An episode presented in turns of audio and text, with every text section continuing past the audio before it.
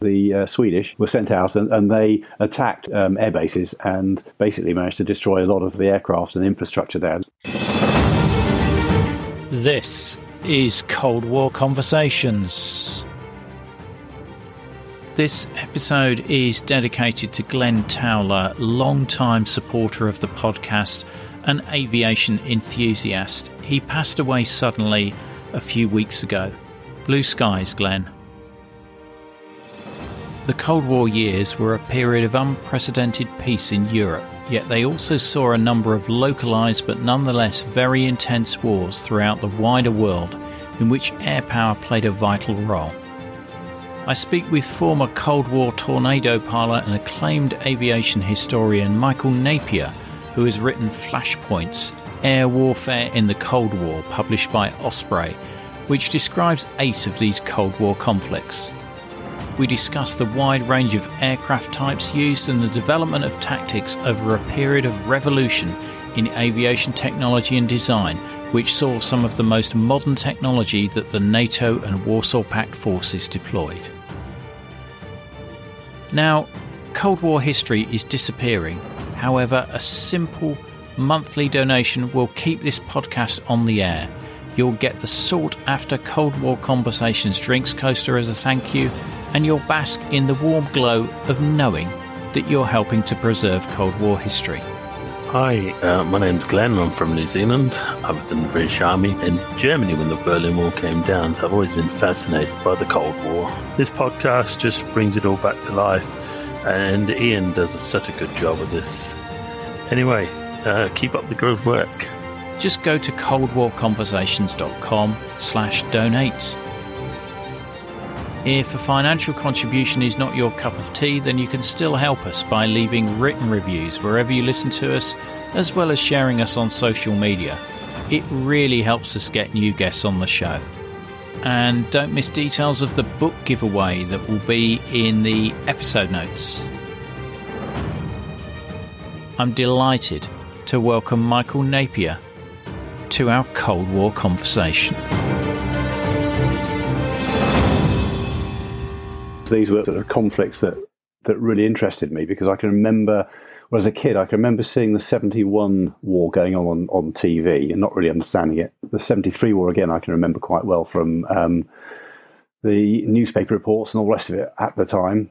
And then sort of rolling forward, uh, obviously aware of the Iran Iraq war kicking off and going on. And when I was going through my RAF flying training, we, we were actually training Iraqi pilots at the time, would you believe? Um, to go off and wow. fight the Ayatollah. and and obviously at the same time as well, that was when, uh, as I was going through my flying training at Cranwell, I, I, watched the, you know, used to rush to the, the, the news uh, and watch the Falklands War or the, or, you know, the, the, the news reports from that. So, so those were things that were in the back of my mind. And I've always had an interest in all those little I, I, I, hate to call them little wars because they probably weren't very little really for people who were involved in it. In fact, they certainly weren't. Um, but for you know, in terms of the, the, Great Cold War and everything else, they, they were sort of almost sideshows. But nevertheless, they were the sort of points of extreme violence, if you like, during a Cold War, which generally kept sort of peace in, in Europe. So I was interested in that. I was also interested in, in the fact that you know, we do look upon these as bit, little wars that happened elsewhere to other people, but of course they happened to real human beings, real people, people's sons, daughters, um, you know, brothers, sisters, and all that. And so I, I, I was interested in the conflicts, particularly from the aerial perspective, because that's my interest, but also in terms of trying to sort of personalize it, if you like. So, so, rather than a sweeping, you know, the the Indians flew fifty sorties this day and three people got killed. Well, what what were they? What do they do? How do they do it? Who was killed? Because I think it's quite important. That's one of the powerful things in here because you have a number of eyewitness accounts from each conflict, and I can see in there you've you've tried very hard to name almost every body or as many people as you can in the uh, particular missions that you that you describe in there which I think is is is right to um, you know make sure that these people aren't forgotten for whatever side they were on. I think it, it, it's important to remember that there were casualties during the Cold War. It wasn't mm. just a Cold War; it was a hot war in a in a lot of in a lot of different places. I think one of the interesting things also is is to place these various conflicts in context of the Cold War. I mean, thinking the Suez, we've got the French and the Brits as at that time kind of superpowers, with the Americans upsetting the Americans at the same time as the Soviets were invading uh, uh, Hungary. In fact, almost exactly the same, almost to the day, the same time. So this sort of um, crisis happening, which ev- which eventually ends up with, with, it leaving just you know the, the Brits and, and, and, the French sort of being squeezed out. Congo again, interesting in the early '60s um, because.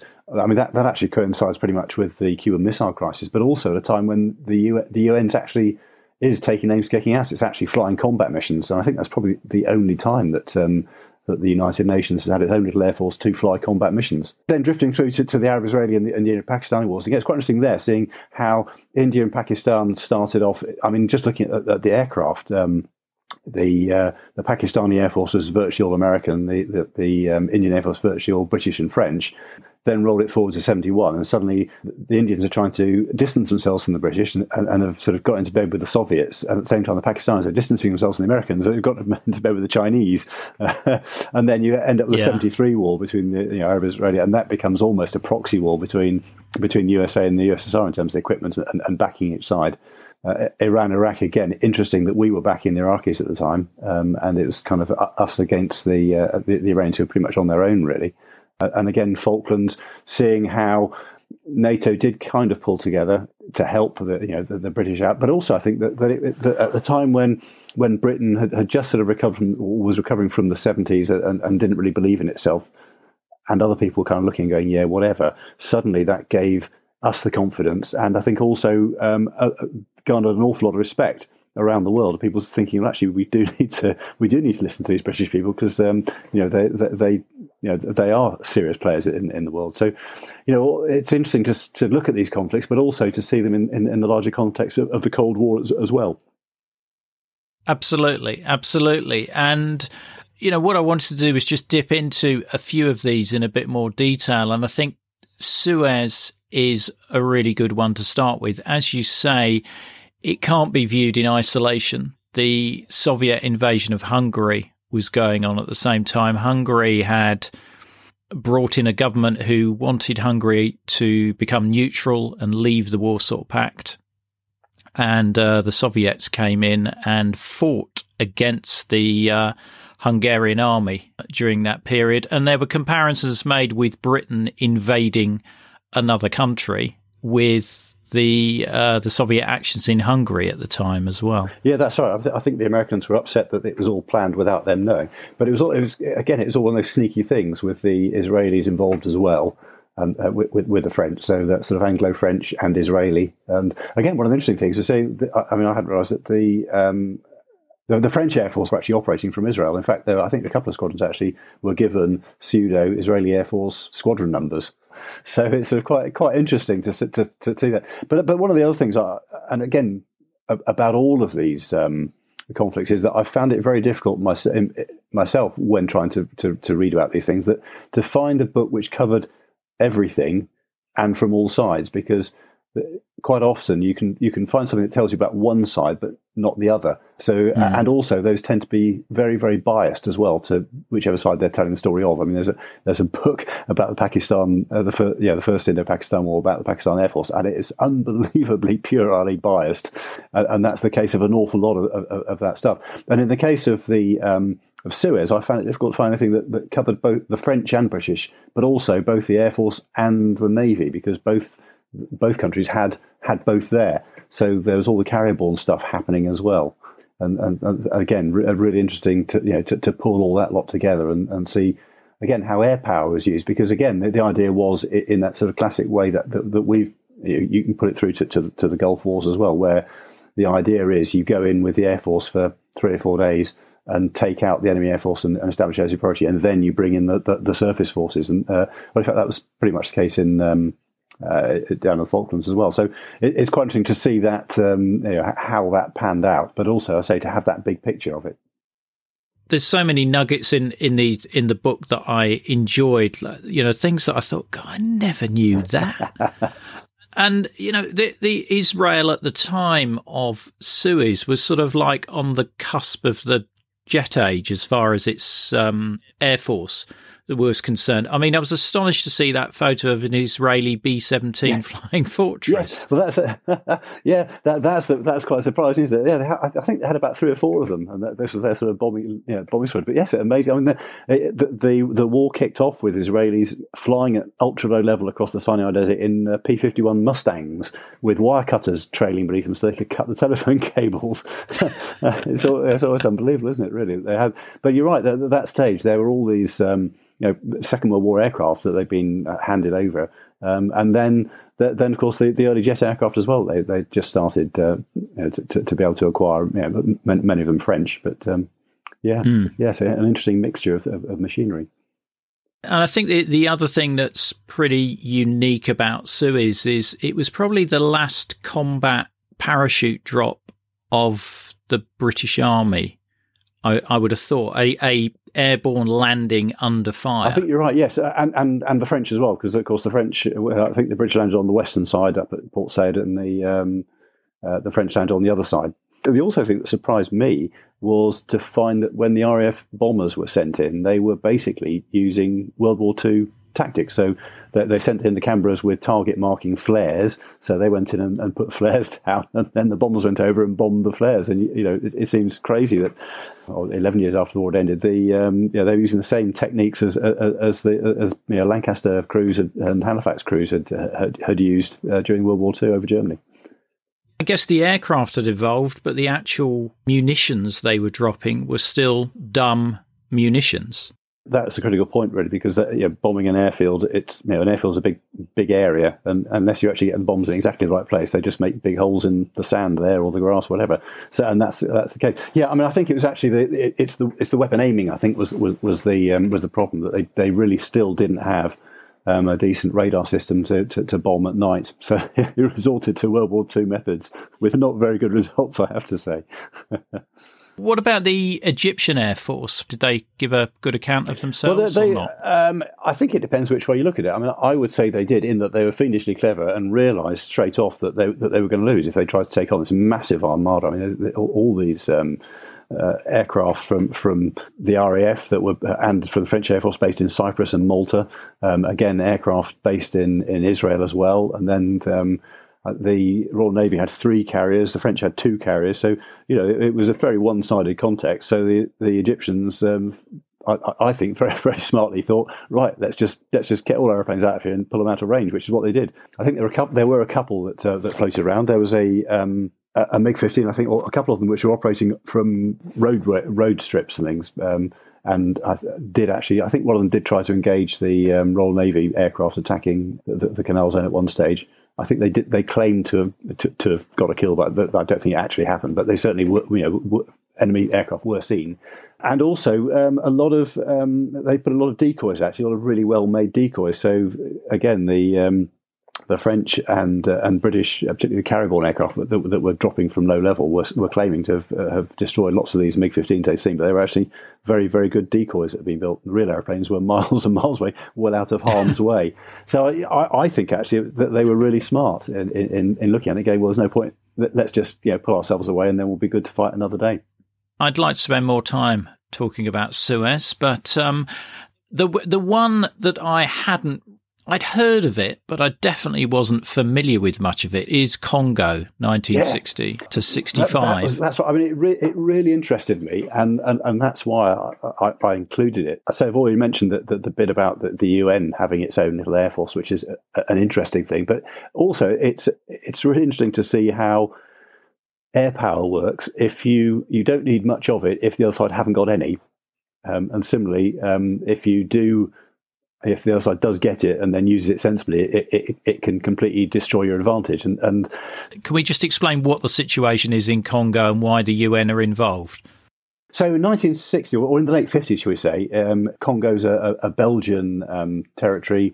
However, the locals are getting more and more unhappy with this, and the Belgian um, authorities are, are, doing a particularly bad job. And so at the end, um, in 1960, the Belgians are persuaded that perhaps they should go home and uh, leave Congo to be independent.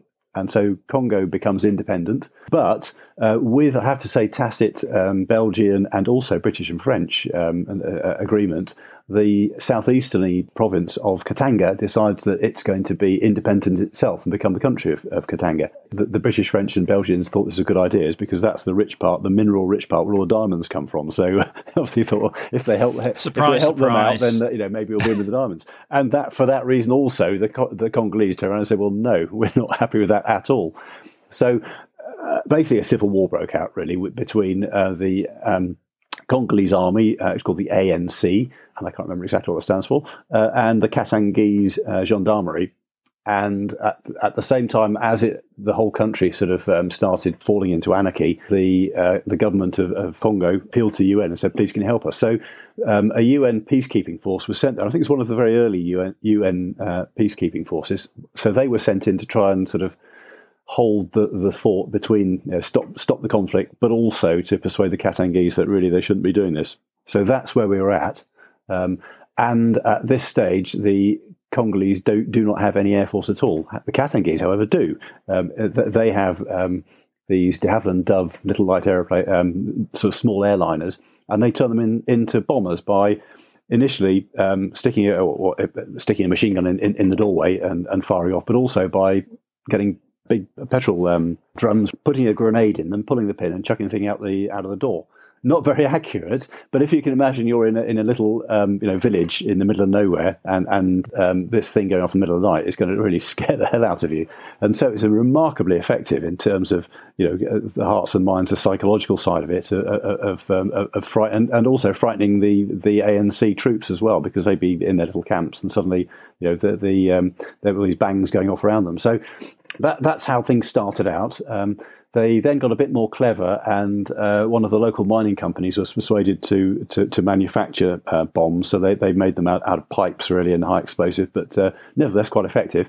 And uh, a couple of, of, of, the doves were converted to to carry th- these bombs, so and they could be released quite quite accurately. So we've now got the situation where, with a handful of aircraft, the uh, Katangese were able to exert an incredible amount of influence really over, over what was happening on the ground. Um, you know, really support their own people and um, you know uh, upset the, the ANC troops very very effectively.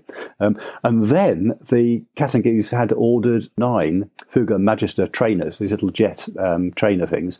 Of which three arrived, and then the, the, remaining six didn't because there was an arms embargo uh, at that stage. But the three that did arrive one of them, I think, they crashed fairly early on. Um, and now, I, and I should say, these are all flown by by mercenaries, uh, mainly Belgian mercenaries, but, uh, but but some Eastern Europeans as well. But uh, one was particularly effective in um, the September of 61, um, 62, around there, when the talks, uh, peace talks, were going on under the UN, um, under UN auspices, and um, this one airplane, because it was relatively fast and had, had, carried machine guns and bombs, could flash around and be in one place and drop a couple of bombs from here and then go somewhere else and, and, and strafe people. And again, the, the, the, it's almost a reign of terror. This guy, uh, Jose Magain, his name was, uh, a, a, sort of one man one man band, having this amazing amount of um, or exerting this amazing amount of pressure really um, on uh, on both the UN um, people and on on the ANC. Uh, in fact, it all came to, to a head when um, Cruise O'Brien, who was who was a, UN uh, envoy, came out of a, a, um, a, press conference with all the world's press there, and again pitched up in his Magister and strafed him. So this picture of uh, of the UN man sort of cowering behind a tree, and this really did make the UN sit up and, and think, well, actually, we need to do something about this. So so they appealed for um, some combat aircraft. The appeal was answered by the Ethiopians, who sent um, a squadron of F 86 Sabres uh, the, the, Indians who sent a squadron of um, Canberras, um, and also the uh, Swedish who sent a squadron of uh, J Saab J twenty nines, sort of uh, first generation jet fighter. It's called, called the Tunnan, a barrel. It looks looks like almost like a sort of jet powered jet propelled barrel. It does look like a strange sort of uh, look to it. And uh, yeah, and, and, so these guys, particularly the the, the um, the Swedes and the um, the, the, the, Indians, um, because the, the, Indian the Indians were a bomber um, aircraft, attack aircraft, and and the um, the, the Saabs, uh, the Swedes could, could do either, were sent out and, and they attacked the the, the Katangese um, air bases and basically managed to destroy a lot of the uh, a lot of the aircraft and infrastructure there, and that basically put put a stop to uh, to to Avikat, the Katangese air force, for a while. Um, and then, of course, the, the um, Hi, this is Rhonda in Virginia, and I support Cold War conversations because I think the work that Ian is doing is critically important. I think it's vital to record the firsthand accounts of people who lived and experienced the Cold War um, because it illustrates history in a way that a book never can. So, thank you so much for the podcast. It's my favorite podcast, and I look forward to it every week to be like Rhonda and help to preserve these incredible stories of the Cold War.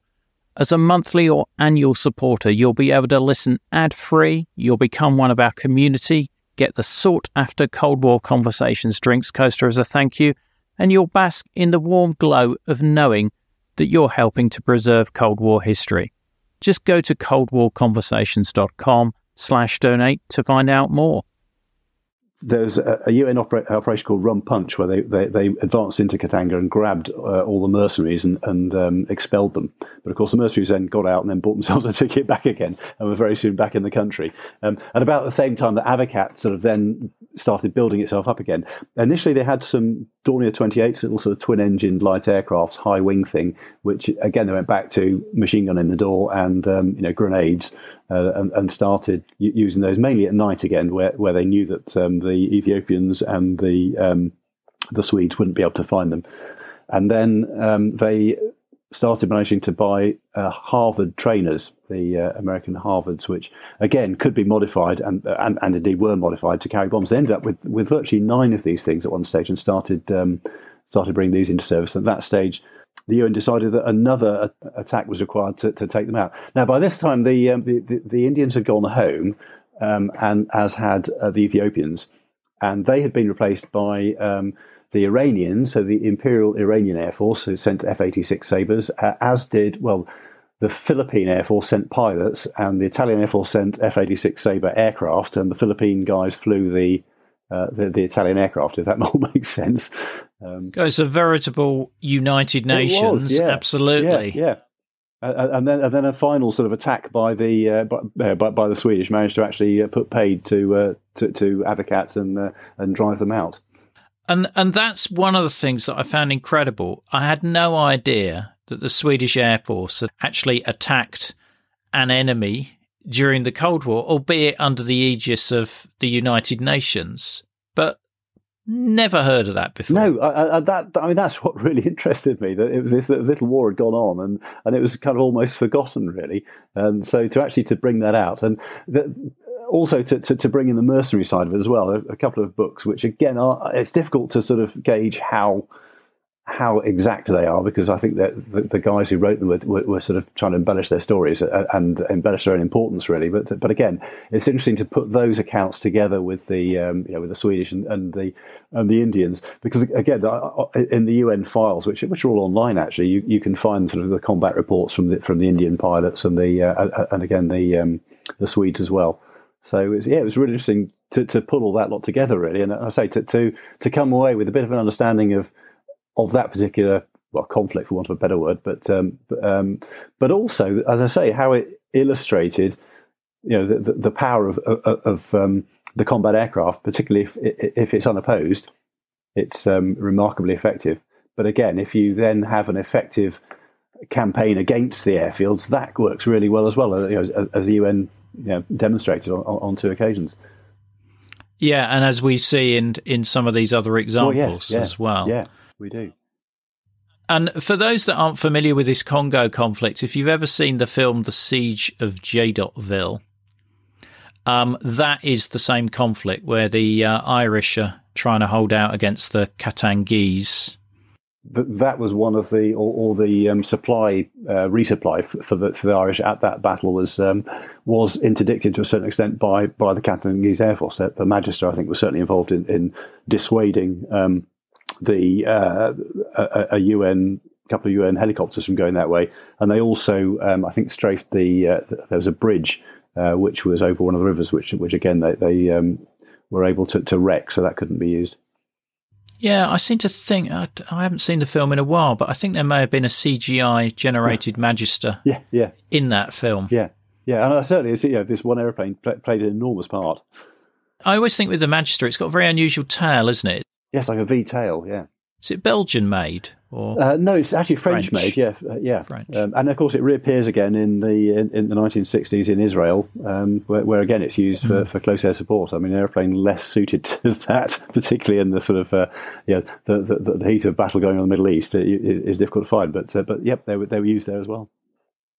Let's have a, a quick dip into the the Indo-Pakistan wars. Yeah. I mean, you, you featured two of them in here. Why why do you you feature both of those? Again, they're, they're interesting from the Air Force perspective. They're slightly different. So the first one in '65 is interesting because the Pakistanis had a, well, a very very small air force, but it was all American equipped. So they had um, about six squadrons of F-86 Sabres, which is their, their, their, their main aircraft type, uh, a couple of squadrons of starfighters, um, and um, a couple of squadrons of the American version of the Canberra, the, the B 57. So this was this very small um, air force. It was um, equipped with exclusively with American aircraft and, and, quite modern ones at that. And as a member of, I think, CENTO, uh, which Pakistan was, they had access to uh, American training, um, British training. And so what you had was a very small, well equipped, and very well trained air force on the one side. On the other side, the Indian Air Force was kind of somewhat larger, um, but that was equipped with mainly French and British aircraft. And again, it's, it's just interesting to see things like Hawker Hunters, the Folland Gnat, a tiny little thing, which was only actually we, used in the RAF as a trainer, but the, uh, there was a fighter variant which was used by exclusively by the Indians and the um, the Finns with the other people they managed to sell it to. um, and then French aircraft, Mystères and Ouragans and, and, and other such um, sort of stuff again, the, the, Indian Air Force, I got the impression was not quite as effective. It was it was much bigger Air Force, and I think was probably resting on its on, on its laurels to an extent. And I think got a bit, bit of a, a, shock when they when the Pakistanis um, took them on. But I, yeah, it was interesting because it, I think almost you need to to ha- to to sort of see how that went to, to understand the later one, the 70, 71 war, because the 65 war was basically a, a, about um, Jammu and Kashmir and trying the, the Pakistanis trying to cut off Indian access to it. So that, that never quite happened. On the other hand, the 71 war was uh, was when uh, East Pakistan, what's now known as Bangladesh, was was breaking free from uh, from West Pakistan. And so they're, they're, almost that was almost two wars because the revolt and uprising in uh, East Pakistan was being put down by, by Pakistani troops, and the Indians decided that they would uh, help out the, the, the, rebels, as it were, and that then triggered the war. And of course, the, the Pakistanis were on the other side of the country, and they they, they decided that they needed to attack the um, northwest of, of India in order to take the heat off what was happening over in the east. So you, but you kind of have to uh, uh, have have to have that understanding of the, how the first war had gone because that very much drove the way that the second one went, particularly on that, that western front where it, it was it was almost a replay of, of, of yeah. It was interesting to see. I, I think the Indians had learnt, learnt many lessons, um, and and the Indian Air Force came out an awful lot better than, than, it, than it had out of the, the, the 65 war. And again, that, that's a reflection, I think, perhaps on, on good leadership. Um, that the, the, the, Indian leadership had, had realised that things needed to be addressed. On the eastern side, uh, over East Pakistan, stroke Bangladesh, Bangladesh um, again, there was one single squadron of, uh, of fighter aircraft from from, from Pakistan up against a, a, you know, a whole massive number of, of, of squadrons on the on the um, on the Indian side. So, uh, but again, the Indians were very, were very good at taking out the runway, so, so the, the Pakistanis could not could not fly after about day two, and so that that was a sort of very well organised campaign. But also, there is quite interesting. Like that, um, we talked about the last sort of big um, parachute jump in, in Suez, but the interesting in um, at Sylhet was the in the seventy one war was the, I think probably one of the biggest uh, and may still be the biggest um, helicopter borne um, uh, movement of troops in, in, into combat, um, which uh, which happened yeah, so over in uh, what is now Bangladesh. So lots of quite interesting little bits here and there. There's all sorts of little nuggets like like this in the uh, book, and uh, and it's like you were saying about this taking out each other's air forces on the ground, if if possible. That that tactic, and that is you know the the same in with the Arab-Israeli War in 1967. Yeah, it is, um, and the difference really is both the Indians and Pakistanis had tried tried to do that, but half-heartedly. Um, the we've seen that the um, the UN being quite effective at a very very small scale uh, in Congo, and, and, prior to that, we saw the the British and French being very ineffective at doing it in in Suez. Uh, so 67 is interesting because the the whole premise of it was this preemptive strike to take out the whole of the Egyptian Air Force, and it was remarkably effective. And it was effective because it was, first of all, it was led by very, very good intelligence on the part of the Israelis. Um, secondly, um, they made sure they had the right weapons, um, these so-called dibber bombs, which would actually bury themselves into the concrete before going bang. Um, uh, uh, so they had the right weapons. They practiced it. So I think they had numerous assorted ways of, uh, of practicing. So all the pilots knew what to expect. Where and, and also they, they were able to employ overwhelming firepower by flying the mission, coming back, turning the airplanes very quickly, and then sending them out again. So I, I think at one stage the, the Egyptians claimed that um, that, the Israelis had, had sort of uh, extra aircraft coming in from America or from Britain or somewhere, but actually it was just they were turning them around very quickly to send them back again, so, so the pressure was kept on. So uh, you know, it, it, it's it's almost the masterclass in in how to run one of these sort of counter air campaigns, really. Interesting, though, less effective because they'd concentrate on what was happening in Egypt. Um, when the Syrians and the Iraqis then got involved, it, it, it, sort of didn't quite come together in quite the same way. Um, although, again, I mean, the, the, Syrians were persuaded to withdraw all their aircraft up to the north out of range, so that, that worked quite well. But it took a couple of goes at um, the, the, H3 airfield over in uh, in Iraq, um, and again, the, the Israelis never quite closed it down as, as they'd hoped to. They, they, they ran a couple of raids there, but um, it, it, was more, I think, the fact that the the Iraqi Air Force wasn't terribly effective at the time. Um, that, that, that, that, they were sort of persuaded not, not to take more of a part in it.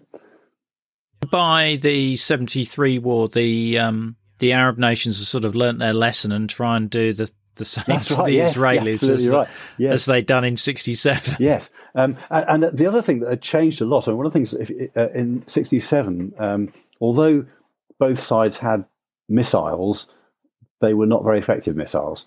And so all of the, the air to air kills during 67 were, were, were with a gun. So uh, it, was all, it was all gunfights. Suddenly, by 73, uh, missile technologies come on leaps and bounds, and so you've now got very effective air-to-air missiles. Um, but the other thing you've got is very effective surface-to-air missiles, and that was really the, the, strength when, when the Egyptians started their advance. Was they had this um, this umbrella of, of um, Soviet-made surface-to-air missiles, which were very very effective, and took a massive toll of um, of the Israeli aircraft to start with. Um, so the, I mean, that's the sort of the, the, the, dynamic changes quite dramatically. Unfortunately, it does also um, you know, once the Egyptians advanced beyond their air or, or the cover of their, their missiles, uh, they became vulnerable to air attack. Um, and also, the Israelis had realised that uh, they needed to do something, so they then started targeting the um, the, the, the missile sites and started taking them down one by one. Um, so, it, again, it's a sort of battle of the missiles there.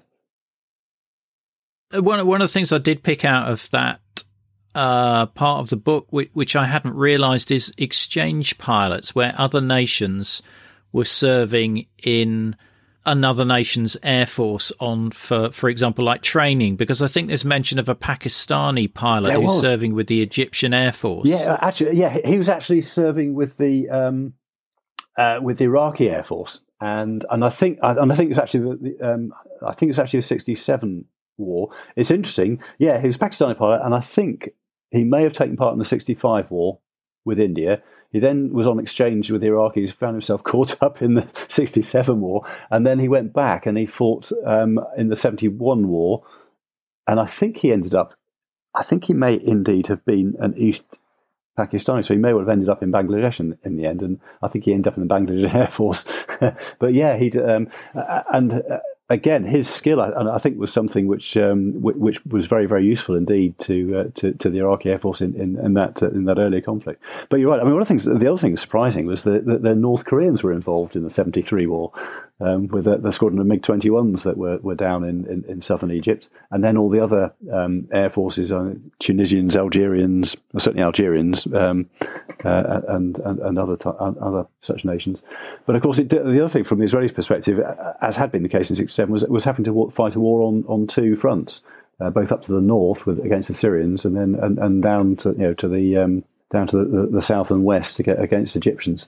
So uh, again, being a very small uh, country, they're able to, to, to, do that. But but it, I mean, in, terms of the, the, the, workload on the air force, it was it was actually phenomenal, really. In terms of you know the guys having to fly you know north one you know, in the morning and south in the afternoon, or, or vice versa. Having to fly those no, that number of sorties in a short period of time must be exhausting. I think yes, I think you're absolutely. Right. I think it was absolutely exhausting. Um, um, it, it, was interesting actually. The um, the forward um, uh, to the books written by um, uh, an Israeli pilot called Itamar Noiner, who I'd come across. I, I, when I was researching this, I came across uh, a manuscript that uh, that he'd written, which is it's on the um, Israeli Air Force website, and it's well worth reading. It's called uh, Six O'clock as Usual, which is a reference to he he being your six o'clock as usual because he's a good fighter pilot. Um, but it's written in an incredibly modest way and an incredibly um, uh, I say but uh, just very very well written. Um, and that that described his, his experiences flying Mirages in, in, in the um, 67 war. Um, and he's also involved in the 73 war. But um, the, I mean, the, the point that, that, that, he makes is, is that how you know, we we sit here in, a, in our very comfortable chairs discussing warfare and history, but it's when you're actually part of it, you know, seeing your friends getting killed, you know, risking your life, being, you know, as you say, have, having to fly how many missions a day, being utterly exhausted, and knowing that you're, you know, that you might die tomorrow, um, you know, seeing your, you know, houses getting bombed, civilians getting killed, maimed, everything else. It's a very, very nasty business, and and you know, again, I think that's something that we perhaps as military historians don't really give enough perhaps thought to or, or you know or acknowledgement of. And, and so when he wrote all that I thought actually you really have hit the nail on the head there. Uh, there's a really powerful photo from the Battle of Britain of a Battle of Britain pilot and he looks absolutely exhausted you yeah. know he looks like he's barely able to stand on his feet. And I think it, it, it is difficult to imagine both the psychological pressure, the emotions that you're going yeah. through there, and I just can't imagine how, how you would you would deal with that. No. And a particular case in perhaps of the, the, Israelis, where you know their very small country was being in '73, a, a, massive, overwhelming surprise attack was driving them back, and it was looking like maybe you know maybe their country, their home, might get wiped off the map completely. So yeah, one, one mm. can only one can but um, yeah can't perhaps can't even begin to understand what, what it must have been like. But uh, yes, that kind of psychological pressure must be absolutely fantastic, uh, yeah, fantastically hard. Now we, we mentioned in the uh, the introduction, you know, we were talking about the, the wars that you've covered within within this book, and the Iran Iraq War is surprisingly, I think, forgotten. Yes. in the history books. Yet, as far as I mean, there were millions involved in in that, and it was eight years. That's right, of yeah. almost trench warfare yeah. going on, certainly on the ground, anyway. Yeah, absolutely. Yeah, it was. It was, it was very, very basic, and, and it was um, it, again. The Iraqis thought that there, this, this, opportunity was there to just nip across because um, the, the, Iranians, it was just uh, after their revolution taking place, well, a couple of years before that. So they thought, oh, the wonderful opportunity to nip across the border and annex the bits that we want. Uh, discovered it didn't quite go that way. And then and then started saying, "All right, let's have a you know, let, us talk about peace." Without, meanwhile, the, the Ayatollahs said, "Well, actually, that's not the way we do business. We are, you know, we we will take back what you've to, what, you know, what, what, you've um, taken from us, and and we're going to get our pound of flesh as well." And so it became very much a, a certainly from the Iranian political perspective, um, you know, it, it, very vengeful, really. Yes, you're absolutely right. I mean, on on the ground, on the ground, it, it, it, was you know utterly sort of you know First World War and um, you know, people uh, human wave attacks and and all sorts of, of nasty horrible things. Uh, use of chemicals, um, mm. yeah, very very very unpleasant. Um, and again, that has started with the, the Iraqis thinking that they would um, take out the um, Iranian Air Force. This is now it was the Imperial. It's now the um, Islamic Republic of Iran Air Force, the IRIAF. But again, they did so half-heartedly. Really, they sent one wave of aircraft who came back and said, "Yep, we've done it." And so the second wave was cancelled, and the third, fourth, and fifth waves that probably should have gone as well didn't. So, uh, so in fact, it, it, didn't really have, have much effect. And so you start off with quite an intense um, a- aerial warfare going on, but then, of course, because the uh, all the Iranian aircraft or Air Force aircraft are all American. They've got Phantoms, they've got Tomcats, um, they got F5 Freedom Fighters, but they don't have any spare parts.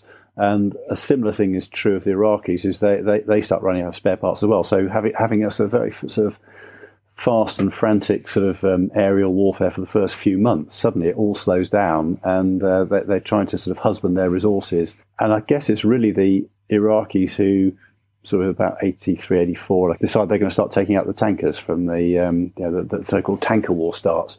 And again, that started with, with helicopters firing Exocet missiles, and then eventually they can they get they get some uh, Super from the French, which are on loan, and they, they use those, and then eventually get these Mirage F1s that, that can carry them. So you, you end up with, with, as the Iranians do really get forced to, to, to, to, move their oil exports sort of further and further up the Gulf to, to try and keep out of the range of the Iraqi Air Force. Um, and in the end, they end up with the, the world's biggest or largest tanker ever built is, is, is there a sort of a floating oil terminal right at the mouth of, of the Gulf. And the Iraqis are flying the, these missions where they'll, they'll send off sort of um, five Mirages, of which one has got a, an Exocet and, and the other four have got fuel tanks, or you know, buddy buddy fuel tanks. So they then refuel each other down. Um, these sort of long range strikes to, to, to, take out um, shipping uh, or Iranian uh, registered ships, or, or, or shall I say, ships that are buying Iranian oil. Uh, meanwhile, the Iranians start trying to do the same thing to the tankers that are that are um, uh, the, the, that are transporting Iraqi oil. Although that's mainly done um, by you know, seaborne forces, so the air forces aren't really involved in that mm. very much. But um, yeah, I found that interesting that the long range missions that were put together there. Yeah, it's quite sophisticated, really. It sort of reminded me a little bit of Black Buck. Yes, well, it, it, yeah, it's very much so. Yes, on, on a slightly smaller scale. But it's, yeah, it's basically the same sort of principle, really, isn't it? Of uh, you know, these massive um, you know, armadas of tankers going out with, with, with a single bomber. Which neatly brings us it into does, the Falklands, yes. I think. yeah. um, the Falklands, I distinctly remember yeah. being shocked that my country had gone to war. Um, but followed it avidly on TV. Yeah, I think we all did, didn't we? Those funereal announcements from that guy at the Ministry That's of Defence. Right, yes, yeah, it's completely who dead could have had a career yeah. as an undertaker. Yes. but, you know, it was a very, you know, it's a war that Britain wasn't really prepared for. I mean, you know, the, the Navy was in the process of being cut Yes, that's that's what caused it. I think largely because um, particularly it was it was when they, they got rid of it, endurance or were going to announce they're going to. Um, that's what mm. persuaded the Argentinians really that, that the, the British weren't serious anymore. Uh, and you're absolutely right. I think the I think Invincible is due to be sold to the Australians. Um, mm.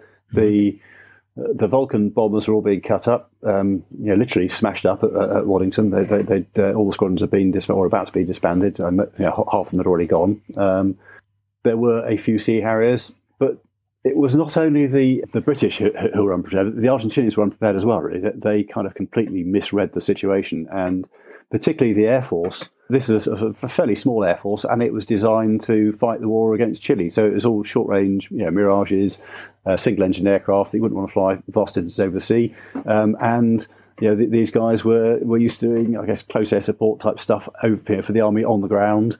Um, mm. or you know fly across the, the mountains to Chile and go and bomb something. But they certainly had no idea about you know flying over the sea and no idea about how to attack a ship either. So these guys were really had been were dropped in it from a great height, and and they also had to redeploy from from their normal base up in northern uh, northern um, Argentina down to, right down to the south.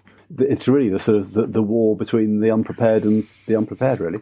Um, yeah, and and this is a very different war to the to the ones that you described before because there really isn't a preemptive strike at all. It, everybody knows where everybody's going to be. The Argentinians are waiting for the carriers to get down to the um, the Falklands. It's predictable, but as you say, their air force is is unprepared, and to some degree, the the Royal Navy is saved by the Argentinians not being particularly good at fusing their bombs as well. Yeah, yeah. well, that, there's not the, it's not so much the fusing of the bombs. The, the issue is if you drop because they actually had British bombs, I think, and if you drop one of these things.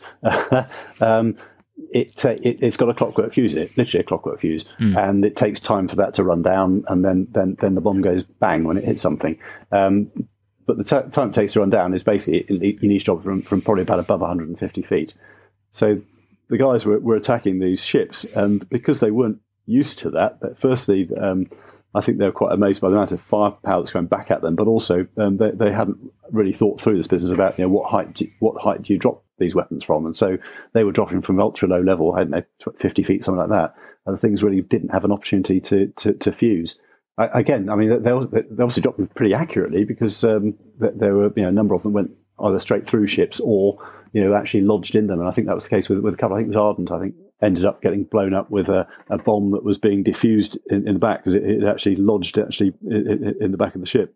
I think the the um, Argentinian pilots were incredibly brave um, and um, incredibly let down by their own command and control, but but but uh, also yeah, they, they they were pretty accurate when they uh, you know, when they did the, drop their weapons. With the Vulcan, I mean, they were you know they they were bringing these uh, aircraft down to Ascension for this long range mm. mission, but from what I understood, they were scrabbling around for spare parts for these things. Well, yes, they're going out of service. So, um, yeah, they're scrabbling around for spare parts, but also um, they, they, were looking at using the missile um, pylons that, that had been originally for the Skybolt missile, but to use them first to put um, a, a, jammer, um, EW jammer on it, but also um, to, to put anti radiation missiles on them. So, uh, I think although the first two Black Buck missions dropped um, three, four bombs onto the airfield, the remaining ones mm. were, you know, were, were carrying Shrike missiles in order to uh, to take out the anti-aircraft um, radars down there. So, yeah. Wow. So first of all, they had to find these uh, the, the, pylons that had been sort of from this weapon that was cancelled in the early 1960s, and then, then stick them on. The air, again, the aircraft were not, I think, in general equipped for air-to-air refueling, um, so they had to, to, to, sort all that lot out as well, and, and also to train the crews because again, the crews hadn't done any air-to-air refueling. So I think when they flew the missions, uh, there was an extra crew member who was actually a Victor pilot, who was an air-to-air refueling instructor, and I think he stood between, or stood on the ladder between the two pilots, and you know, sort of gave said left a bit, right a bit. Yes, yeah, yeah.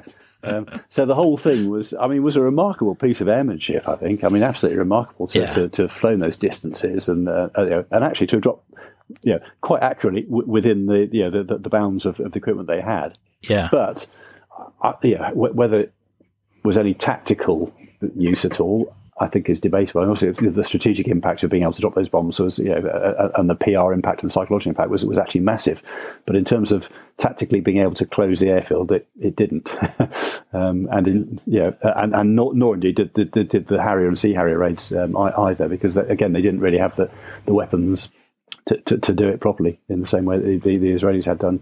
But I guess the the Harrier, and obviously we can't talk about the Falklands without mentioning the yes, Harrier, yeah. was important from a air superiority. I think it was, yeah, tremendously. Well, firstly, the Sea Harrier, and you know what, what those guys achieved was absolutely phenomenal, really. And, and they did not only fight very well, but but also I think they they, they their aggr- the aggressive way that that, that, that they uh, that they flew actually did frighten, if you like, or, or, or give them the psychological advantage as well. So it got to the stage where I think the um, you know the, the Argentinian pilots were very very worried about you know what the Sea Harriers might do, and were you know, I think there were a couple of occasions when when guys did say, well, it's not worth going there. We'll just uh, we'll drop our bombs and go home rather than, than pressing and tanking with the Sea Harriers.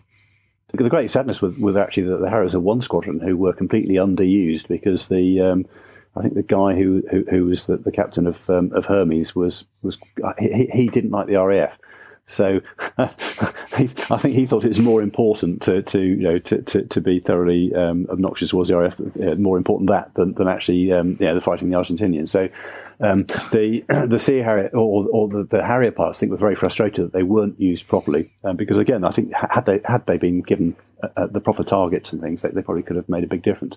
But they, they did actually I think they. They, they, um, it's claimed that they, that they sort of swung the balance during the Battle of Goose Green the weather wasn't good enough for air support during most of the day, but in the evening, two Harriers pitched up and were able to to take out some artillery that was that was holding down the parachute regiment. So, the, uh, and again, uh, that that they got laser guided weapons came much later on, but before they had the kit really to use them properly. But but again, had, had that been the case, had had they been able to uh, to be used properly, that, that, would have made a difference as well. I think. Again, it's it's, it's, it's interesting to see how things were, how aircraft were used or not used. Um, and, and really, as some might say, you know, who made the least mistakes rather than than, uh, than who did the best, really.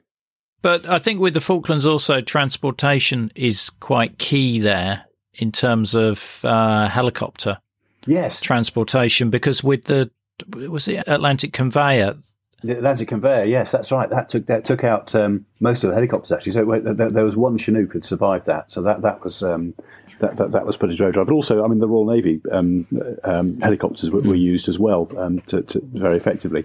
But actually, it's all all those um, other bits. So we, we, uh, my, my background was a, a, a, as a ground attack pilot, so I tend to sort of be rather biased that way. But um, the, you know, when you look at all the support in terms of um, air-to-air refueling for, for, for, for the uh, British side of it, for the um, using the Victors, which were tanker aircraft, also for maritime reconnaissance as well, because uh, they did the long range reconnaissance down to uh, South Georgia before that was taken, and also the, the Nimrods that were doing maritime reconnaissance, you know, making sure the Argentinian Navy didn't come out. Uh, also, the, I mean, the Argentinians themselves were flying Hercules into and out of Stanley, I think, right through the war at night time. Incredibly brave, really, and you know, and you know, take, bringing in supplies, taking out wounded guys, you know, bringing in um, and reinforcements, all that kind of stuff going on as well. Um, so yeah, I mean, it was uh, aircraft or air power itself in, in all its guises play, did play a very important part in, in, in, the whole of the conflict. Michael, we could talk for hours. yeah, yeah. The book is called Flashpoints Air Warfare in the Cold War by Michael Napier. It's published by Osprey there are links in the episode notes where you can buy the book, and there's the chance of winning a copy in our book giveaway. So do check out the details on that in the episode notes. Now, this podcast would not exist without our financial supporters, and I want to thank one and all of them for their generous support. If you want to help us, just go to coldwarconversations.com slash donate for more information. And you can also join our Facebook group where listeners just like you continue the Cold War conversation.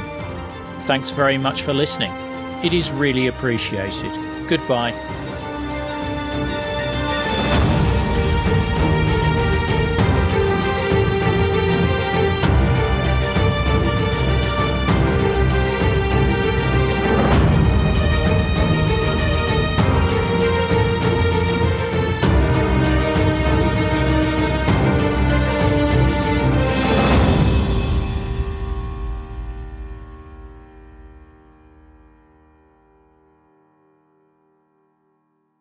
Not enjoying the ads? Well, you can avoid them by going to coldwarconversations.com slash donate. By becoming a monthly or annual supporter, you'll enjoy ad-free listening, become a part of our community, receive the sought after Cold War Conversations drinks coaster, and bask in the warm glow of knowing that you're helping to preserve Cold War history.